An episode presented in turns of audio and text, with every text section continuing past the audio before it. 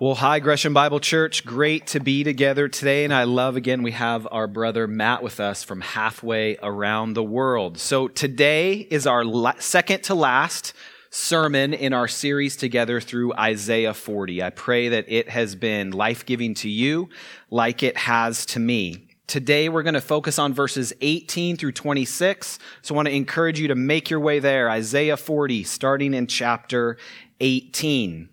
And in our passage today, we're going to be confronted by and comforted by the incomparability of God. I think you'd probably agree with me in our day and age, don't we compare a lot of things in our day to day lives?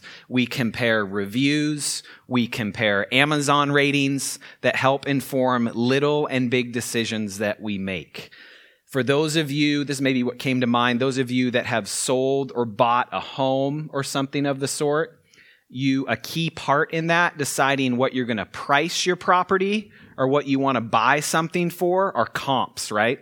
What are comparable properties in my general area that'll help inform how much I list my property for or how much I buy it?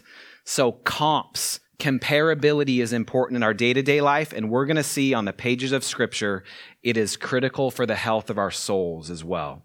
So, Isaiah 40, verses 18 through 26, I'm going to read it out loud for us now. This is God's word. To whom then will you liken God? Or what likeness compare with him? An idol?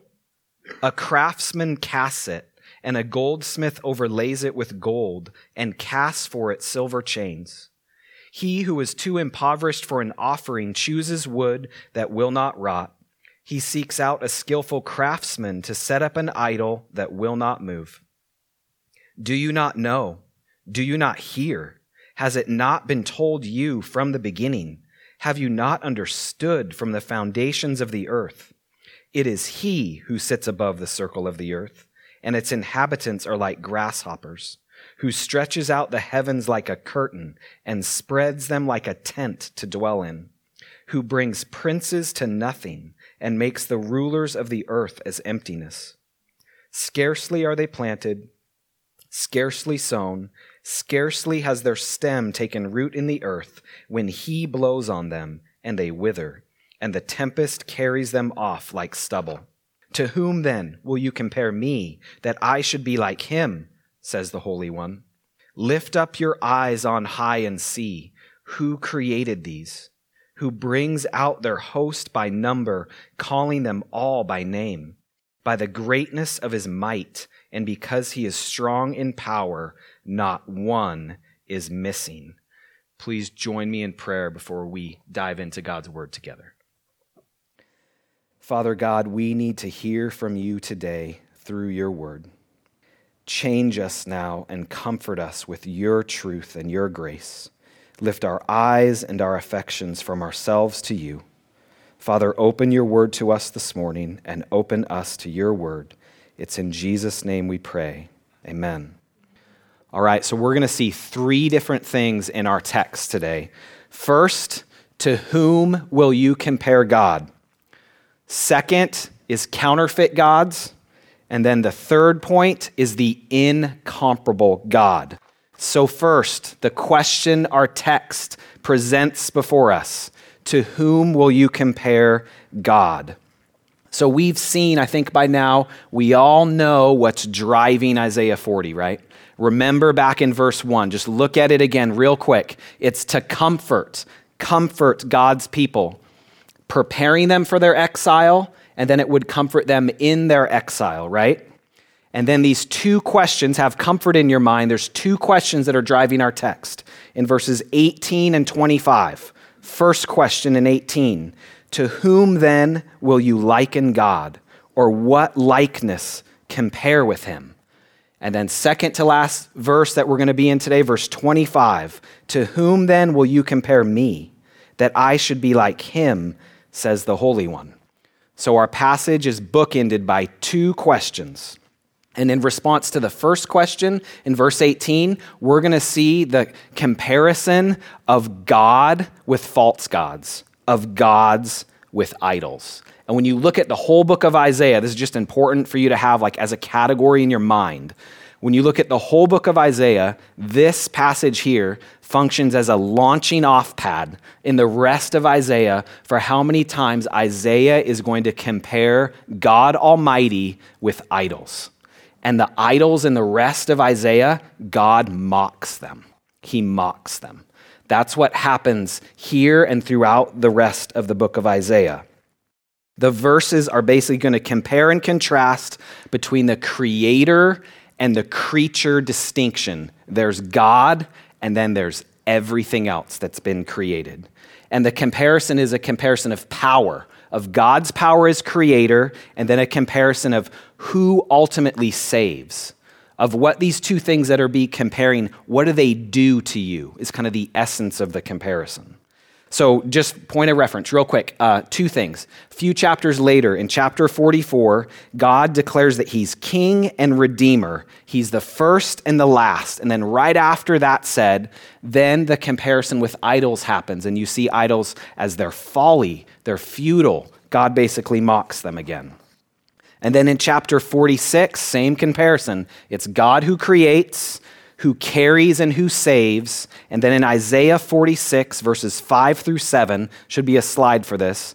Verse 5 starts with this To whom will you liken me and make me equal, and compare me that we may be alike? Those who lavish gold from the purse and weigh out silver in the scales. Hire a goldsmith, and he makes it into a god then they fall down and worship. They lift it, the idol, they lift it to their shoulders. They carry it. They set it in its place, and it stands there. It cannot move from its place. If one cries to it, it does not answer or save him from his trouble. So, this is the same comparison that happens in our text and throughout the book of Isaiah. And when you think about that comparison, of God and idols that has an assumption baked into it, doesn't it? It assumes that everyone worships. If you're comparing God and idols, the assumption is you're going to worship something or someone, right? So the assumption is that everyone worships. And I just want to make sure we're crystal clear on this so it isn't just flying over our heads, okay? When you think about it, isn't that still true today? even in our secular post Christian culture now. Everyone still worships. In every time, in every place, in every culture, people look to someone or something for their identity, security, significance, and happiness. Everyone looks to something to give it meaning and purpose, to save it, right? To have significance. Everyone's worshipers. Everyone you've encountered this last week as a worshiper. Everyone you're going to encounter this next week is a worshiper. So, the question then that this comparison highlights for us isn't if we worship, because again, we all trust in someone or something for this. The question is who or what we worship. So, we're going to have that in our minds and press in to this comparison in verses 18 through 26. And that brings us to who God is compared to, our second point counterfeit gods. Who is God compared with? Look right down at verses 18 through 20. What's God's word say in front of you? To whom then will you liken God, or what likeness compare with him? An idol? A craftsman casts it and a goldsmith overlays it with gold and casts for it silver chains. He who is too impoverished for an offering chooses wood that will not rot. He seeks out a skillful craftsman to set up an idol that will not move. So, in order to fully understand the comparison here in, in Isaiah 40, we have to have a biblical understanding, a biblical view of what idols are, because that's what God is being compared to here, right? That way, we're going to really feel and see the comparison and the contrast that's happening here in our text.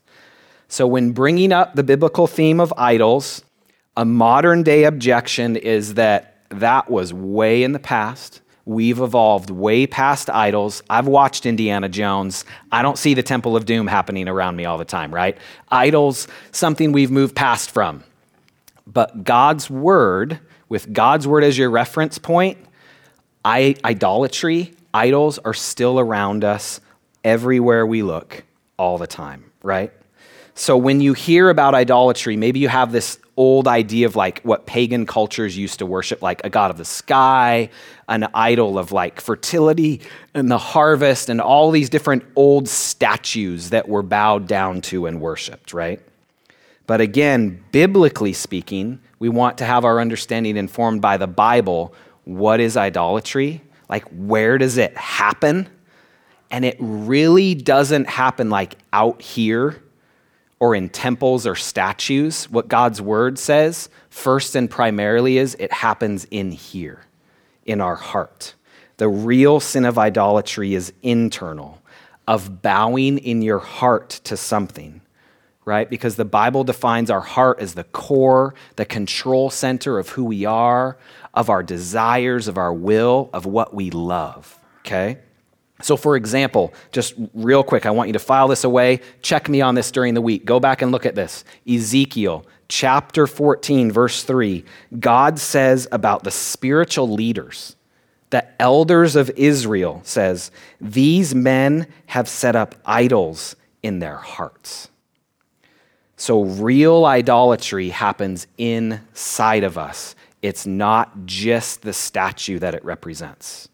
Idolatry is often an outward manifestation of an inward reality of false worship. That's what's happening here in verses 19 and 20 with this false God that's being furnished by this craftsman. So, again, what is idolatry? Idolatry is trusting in created things rather than the Creator for our identity, our security, our significance, and our happiness. It's looking to someone or something to give you ultimately only what God can give you. In other words, like at a functional level, like the gears of your heart kind of way, it's trusting in a created thing for your righteousness. That's what idolatry is, okay? It's, and it's often, when you press into this, idolatry is often making a good thing into an ultimate thing, of making a good thing into a God kind of thing. Okay, that's idolatry. So let's think about it real quick. In order to feel the weight of the contrast here in Isaiah 40, we have to make sure the categories in our minds and hearts are biblical ones, okay? Think about the Ten Commandments. What's the first of the Ten Commandments? It's to have no other gods before me. There's a reason, it's not by accident. That is the first of the Ten Commandments. Because you don't break the rest of the Ten Commandments without first breaking the first commandment. The sin underneath our sin is the sin of idolatry, of looking to someone or something to give you only what God can give you. So, so real quick, picture with me, Mike, that all sounds really well and good. Picture what that looks like in your life, or maybe for those of you with parent that are parents with kids in your home. Here's what this means. Why do you or why do your kids lie? You lie in that moment because your idol is approval because what you really value most in that moment of when you didn't tell the truth, when you lied, it's because you valued your reputation and that person's approval more than you value God. So you lie. So the idolatry in your heart has an outward manifestation and it informs who and what we do. It's the sin underneath our sin. And so that you don't think I'm just making that up, Okay, in the New Testament, Colossians chapter 3, verses 5 and 6 says this Put to death, therefore, what is earthly in you sexual immorality, impurity, passion, evil desire, and covetousness, which is idolatry. On account of these, the wrath of God is coming. So in Colossians 3, God says the root of coveting is idolatry. So again, the sin behind your sin is idolatry. So we can make anything into an idol, and it's almost never just a statue. Okay, so don't dismiss idolatry like you've moved past it or we've moved past it. We haven't. There's idols all over the place, and there's idols in each of our hearts too. So, to summarize, this is a key important theme throughout the Old and the New Testament. Idolatry is that when we look to a created thing to give us what only God can give us, that's idolatry. And an idol is what? An idol is a counterfeit God. Okay? So that's the essence, the nature, the dynamic of the comparison we're seeing right here in Isaiah chapter 40, where this craftsman builds an idol.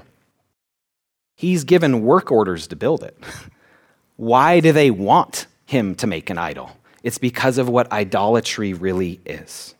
It's the creature worshiping the creation for really only what the creator can ultimately provide.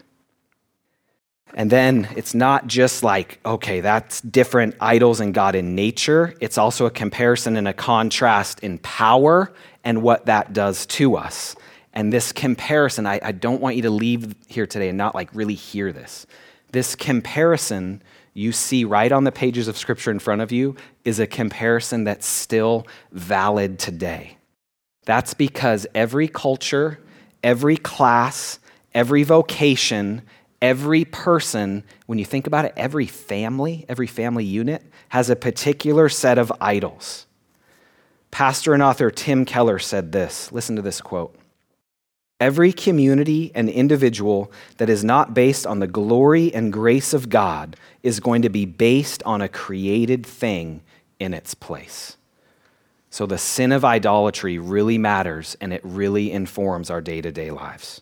And then I just I don't want us to miss this. Not only so to compound things, right? Idols can be particularly deceptive. Like you can be nodding with me, like, yeah, Mike, our culture has a really huge problem with idols. I totally agree with you. The idol of money, maybe even the idol of science. Preach it, Mike. But I want us to hear like the real idol that we all have a problem with is the idol of good things that we make into ultimate things, okay?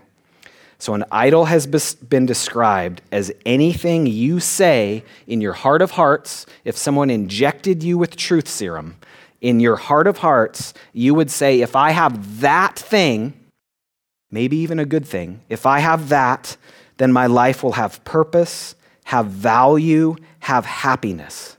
Okay, so an idol can be anything, especially good things. So let's press into this.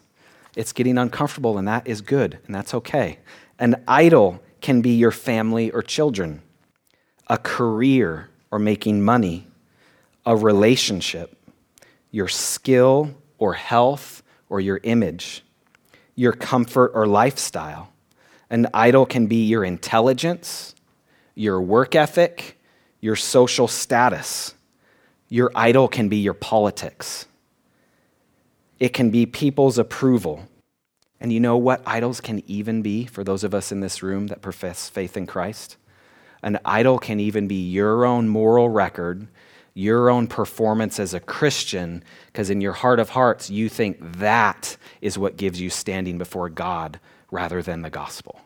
So idols function in these particular kind of ways, and they masquerade most often and most dangerously as good things that we make into God things. And again, idols like inherently unconsciously attract us because they're like preaching to us where we find our righteousness, right? Why do I matter? Where do I get my identity? Idols present as something that is going to satisfy us when they don't. And if we're being honest, the default setting of all of our hearts is to worship idols, is to make good things into ultimate things. So think about that category of idolatry Look down at verses 19 and 20 of this craftsman building a statue. And then when you think about it, the pagan cultures were very much just like ours, the cultures of old and cultures all around the world today, in having an idol for everything, because everything and anything, anything can be an idol, especially good things. Okay? Psalm 115 is a passage that I want to ground us in this is what God's word has to say about idolatry and why it's important that we get this so we can feel the weight of the comparison. Psalm 115 also compares and contrasts God's greatness over and against idols. Psalm 115, verses 2 through 8. There should be a slide. Follow along with me. See what it says. Same thing about idols. Why should the nations say, Where is their God? Our God is in the heavens. He does all that he pleases. Their idols are silver and gold, the work of human hands. They have mouths but do not speak, eyes but do not see. They have ears but do not hear, noses but do not smell. They have hands but do not feel, feet but do not walk, and they do not make a sound in their throat. Those who make them, those who make idols, become like them. So do all who trust in them. So our worship of idols is not neutral, is it? The curse of idols is that we become just like them. We become like the very counterfeit gods that we worship. That's a key theme throughout Scripture. You become like what you worship. So, this comparison between idols and God, don't just dismiss it. It presses into the very nature of who we are, okay? So, idols never deliver. And how do they not deliver? That's the comparison, the contrast God's power and his deliverance over and against idols. Idols never deliver, and that's because idols destroy us and idols disappoint us. I, I want you to like hear this, okay? Idols destroy us, and how do they destroy us? If the center of who you are, your worship center is your heart, the problem of, of idolatry is first internal. That means that idols destroy us from the inside out. Some of you maybe have heard this quote before. I, I still want to read it for all of us to consider this. It's by a guy named David Foster Wallace. This quote I'm going to read you here in a minute. It's from a really famous commencement speech that he gave. Uh, Foster Wallace was like a postmodern writer, novelist, award winning, best selling, okay? And as far as I know, he was an atheist. And I also want you to know, because I think it's important for you to hear this, what I'm going to read to you, know that a few years after he gave this quote, he committed suicide. Listen to what Foster Wallace says about worship and counterfeit gods and how idols destroy us. This is David Foster Wallace. Everybody worships. The only choice we get is what to worship. And the compelling reason for maybe choosing some sort of God to worship is that pretty much anything else you worship will eat you alive. If you worship money and things, if they are where you tap real meaning in life, then you will never have enough, never feel you have enough. It's the truth. Worship your own body and beauty and sexual allure, and you will always feel ugly. And when time and age start showing, you will die a million deaths before your loved ones finally plant you. Worship power, and you will end up feeling weak and afraid, and you will need ever more power over others to numb you to your own fear. Worship your intellect, being seen as smart you will end up feeling stupid, a fraud, always on the verge of being found out. Look, the insidious thing is about these forms of worship is that they not that they are evil or sinful, it's that they're unconscious. They are default settings. Something will eat you alive. So idols can't save you. Idols will destroy you. And how they do it is you become just like them. That's the curse of worshiping idols. And when you think about it, don't idols always demand a sacrifice? Again, Indiana Jones movies. The idols always demand sacrifices, right? Well, they still do today. For David Foster Wallace, something ate him alive, and it did it from the inside out. The curse of worshiping idols, again, is that you'll become like the idols because you become like what you worship. Okay, so what's the outcome of worshiping idols? We, we've seen this clearly, right? Idols can't save us, idols curse us, idols destroy us. That's the comparison that's happening here. And idols destroy us. And you know what they also do? They also disappoint us along the way towards our own destruction. In other words, idols are never satisfied. So he, he, I know there's a lot, but he, here's what I mean. I want you to like get this, okay? So when I say that idols disappoint us, let's say your idol is fill in the blank, right? Maybe even in this moment, you're like, I've made my family an idol. I've made my career an idol. I've made my religious performance an idol. Whatever that is, right?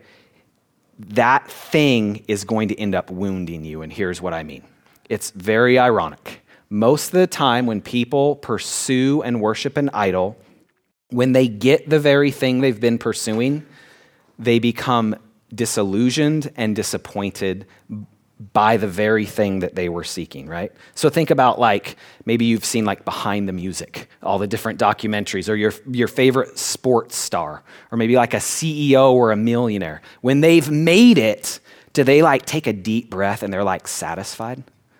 They don't, right? When they made it, they realize there's always another horizon, another mountaintop that they're still moving towards. They're never satisfied because the idols themselves are never satisfied, right? You become like what you worship, you become like an idol, and an idol's never satisfied. So in your worship of idols, you will never be satisfied no matter what you end up getting or making it, right? So when you think about it, idols deceive us, thinking they'll satisfy us when you know what it's really like. It's like drinking a bunch of salt water the idols kill us by spiritual dehydration as we become thirstier and thirstier. The idol of approval can never be approved of enough. The idol of power can never be powerful enough. The idol of beauty can never be beautiful enough. The idol of comfort can never be comfortable enough. The idol of success can never be successful enough. The idol of security will never be secure enough. Idols will always disappoint you. Okay? Idols will destroy you, and along the way, they'll always disappoint you. And then remember, compare and contrast that to the purpose of Isaiah 40. Written to exiles to comfort God's people in preparation for exile and then in exile. So, haven't we seen? Does worshiping idols bring comfort? What I've just described briefly. It does not bring comfort at all, does it? It brings exhaustion and destruction, the opposite of comfort. So, where is true comfort found for God's peoples as, as exiles then, and us as God's people as exiles now? That brings us to the comparison that our heart should be moving towards here in Isaiah chapter 40. Our third and final point the incomparable God. Look down at verses 21 through 23 in front of you. There's absolutely no comparison between the counterfeit gods and the creator, holy God. Hear the power and care and glory of God in these verses. Verse 21 Do you not know? Do you not hear? Has it not been told you from the beginning? Have you not understood from the foundations of the earth? It is He who sits above the circle of the earth, and its inhabitants are like grasshoppers, who stretches out the heavens like a curtain and spreads them like a tent to dwell in, who brings princes to nothing and makes the rulers of the earth as emptiness. And then look down verses 25 through 26, our second question. To whom then will you compare me, that I should be like him, says the Holy One? Lift up your eyes on high and see who created these, who brings out their host by number, calling them all by name, by the greatness of his might. And because he is strong in power, not one is missing. God is incomparable. He is the creator and the sustainer of literally everyone and everything, of the earth, it says right here in Isaiah 40, of all peoples, of all rulers and powers, from the smallest, like subatomic particle that science is just starting to wrap their minds on now, to the galaxies and the universe itself. That's what these poetic verses are pointing us to. God calls the stars all by name by the greatness of his might. And then what does verse 26 say? Because he is strong in power, not one is missing. Every star that should be there is because of God. Wow, God is incomparable. This is the God of incomparable power and greatness and glory. All the wonder and all the glory of all creation are only pointers to this God who is matchless. Like there should be a sense of awe when we look at Isaiah 40 in front of us. God is the first cause, and there is nothing or no one who compares to him. Period. If Jesus tarries and people are still here a million years from now, God is still incomparable and he is still the first cause. Full stop, period. Okay, that's what Isaiah 40 is drawing us into. And then look again at verse 26. What's it say? What are we to do with this, right? Lift up your eyes on high. Who created these? This isn't just a box you check. It's not a fact you memorize. Like you live into this, right? So think of a time in your life. Think about awe and think about a time in your life where like you really like felt awe. Like you experienced awe. What was that moment for you? I bet for a lot of us, it's right what Isaiah 40 is pointing us to. I bet it was on a night when you were away from the city and you were out in God's creation at the beach or on a mountain and you looked up and you just saw majesty. You saw stars that your mind can't even comprehend that are just millions and millions and millions of light years away, and you, you can't even comprehend it, and you just had a sense of awe. I'm small. The universe is big, right? I bet that was your experience of awe. Think about in the history of the world how many people, how many cultures, their experience of awe was looking up at that night sky and looking at God's stars. Now, what if with me, do a quick thought experiment? I'm weird like this. Think about this. Every person's sense of awe, and they had like a little awe tank on their back for the history of the world, and you dumped all the containers of the awe tanks into one like tub of awe that would be like a feather on a scale, right? It would, wouldn't even compare to what the awe of God is. It would be like looking at the snow on Mount Hood. All the awe that anyone has ever felt from the night sky, from the stars, would be like one snowflake on all the snow of Mount Hood all the snow on every mountain in North America and all the snow that's ever been on any mountain since God created the world. And that wouldn't even like scratch the surface. And yet, this is what we're supposed to do. We're supposed to look up, look at these stars. God's saying, Look at these stars that I made. Compare me to an idol? That's what God is saying here. Our thoughts and awe of God are much, much too small we cannot find the edges of God. God's power is incomparable. His loving care is incomparable. Look at what he does to the stars.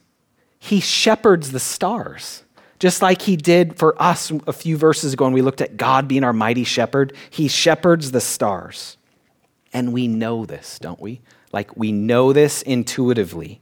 It's hard coded into us as creatures. The voice of our Creator goes out. Look at verse 21. That's what it's saying. Do you not know? Do you not hear? Has it not been told you from the beginning? Have you not understood from the foundations of the earth? Peoples of the earth who's ever lived, all creatures, look up. Don't you see who God is? But what do we do with that? Romans 1 should be coming to mind right now. Romans 1 says we suppress the truth of God and we choose to worship what? The creation rather than the creator. So we don't, as worshipers, we don't have an information problem, we have a suppression problem, as it's been said, don't we? But then think about this comparison and contrast that we have right in front of us in Isaiah 40. Think about your suppression problem, but then think about God and idols, right? Who made the idol right here in Isaiah 40? A creature, a craftsman.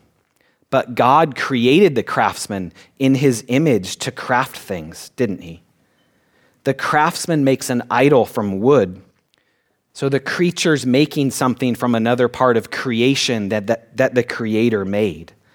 The people want an idol with gold and cast for it silver chains, verse 19 says. But God forms and refines his people. Idols are part of creation, and we've seen they can't help their worshipers. Idols, what, right? They only destroy us and disappoint us as worshipers. But God is a creator who saves, sustains, and satisfies all who believe in him. Like, feel the weight of this comparison here for your worship. God compares himself to an idol here because anything compared to God is an idol. It's a created thing compared to the creator. And what do idols do? They destroy us and disappoint us because we as creatures take part of creation and we craft it into some sort of thing, some sort of God for us to worship, to give us meaning, to find our identity in, our security, and even our happiness. That's what we do as creatures. But then compare that to who God is and what He has done as the Creator. The Creator who became the God man Jesus Christ to save and satisfy his idol worshiping creatures at great cost to himself. Hebrews 1 3 is talking about Jesus, and it says this. Think about the awe of who God is, and then hear Hebrews 1 verse 3.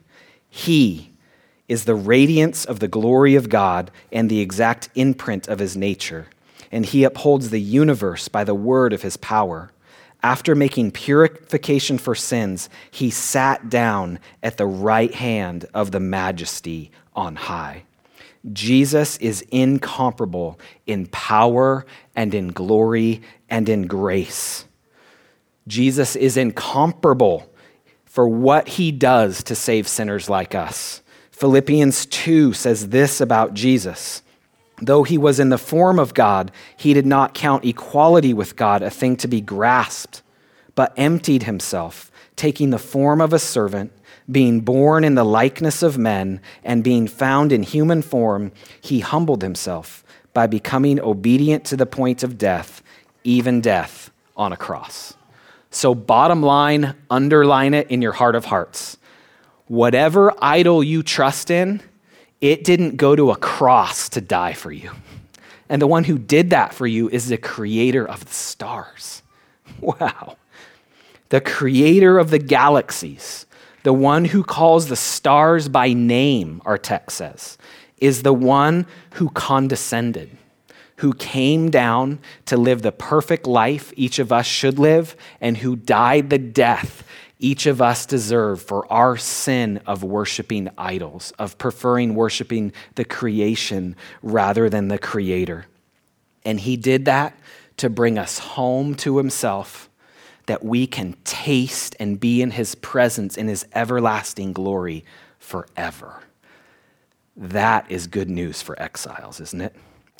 God is incomparable there, there's so much more to say, but I, I just want to close w- with this. Um, like we do often, if you're here and you haven't trusted in Jesus yet, we're really glad you're here.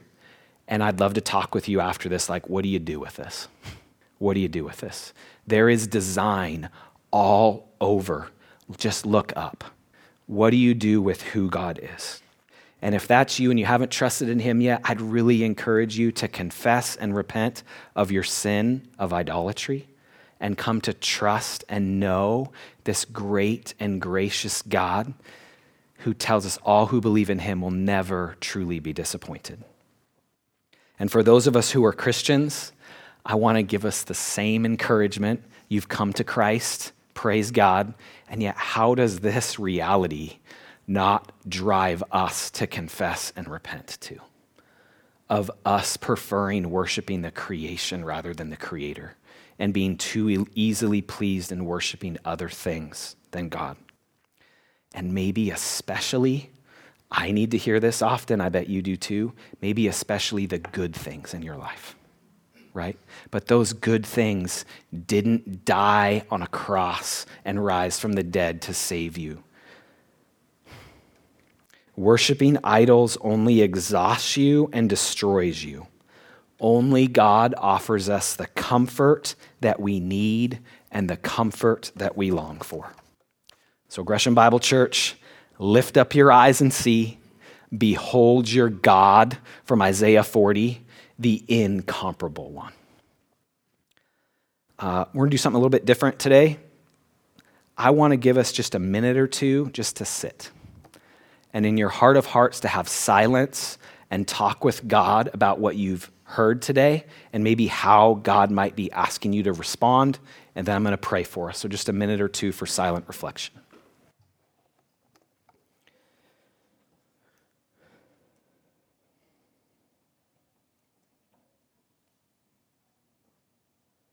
Father, we praise you that you are incomparable. We confess and repent that too often we look to created things to give us what ultimately is only found in you. For any here today that don't know you yet, through your Spirit, draw them to yourself, and may they taste the glory and the grace and the comfort that's only found through your Son, Jesus Christ. I pray you will comfort us as we look to you. Satisfy us in you with the steadfast love and faithfulness you provide through your gospel. Comfort us in our waiting as we long for the day of King Jesus' return. That's in Jesus' name we pray. Amen.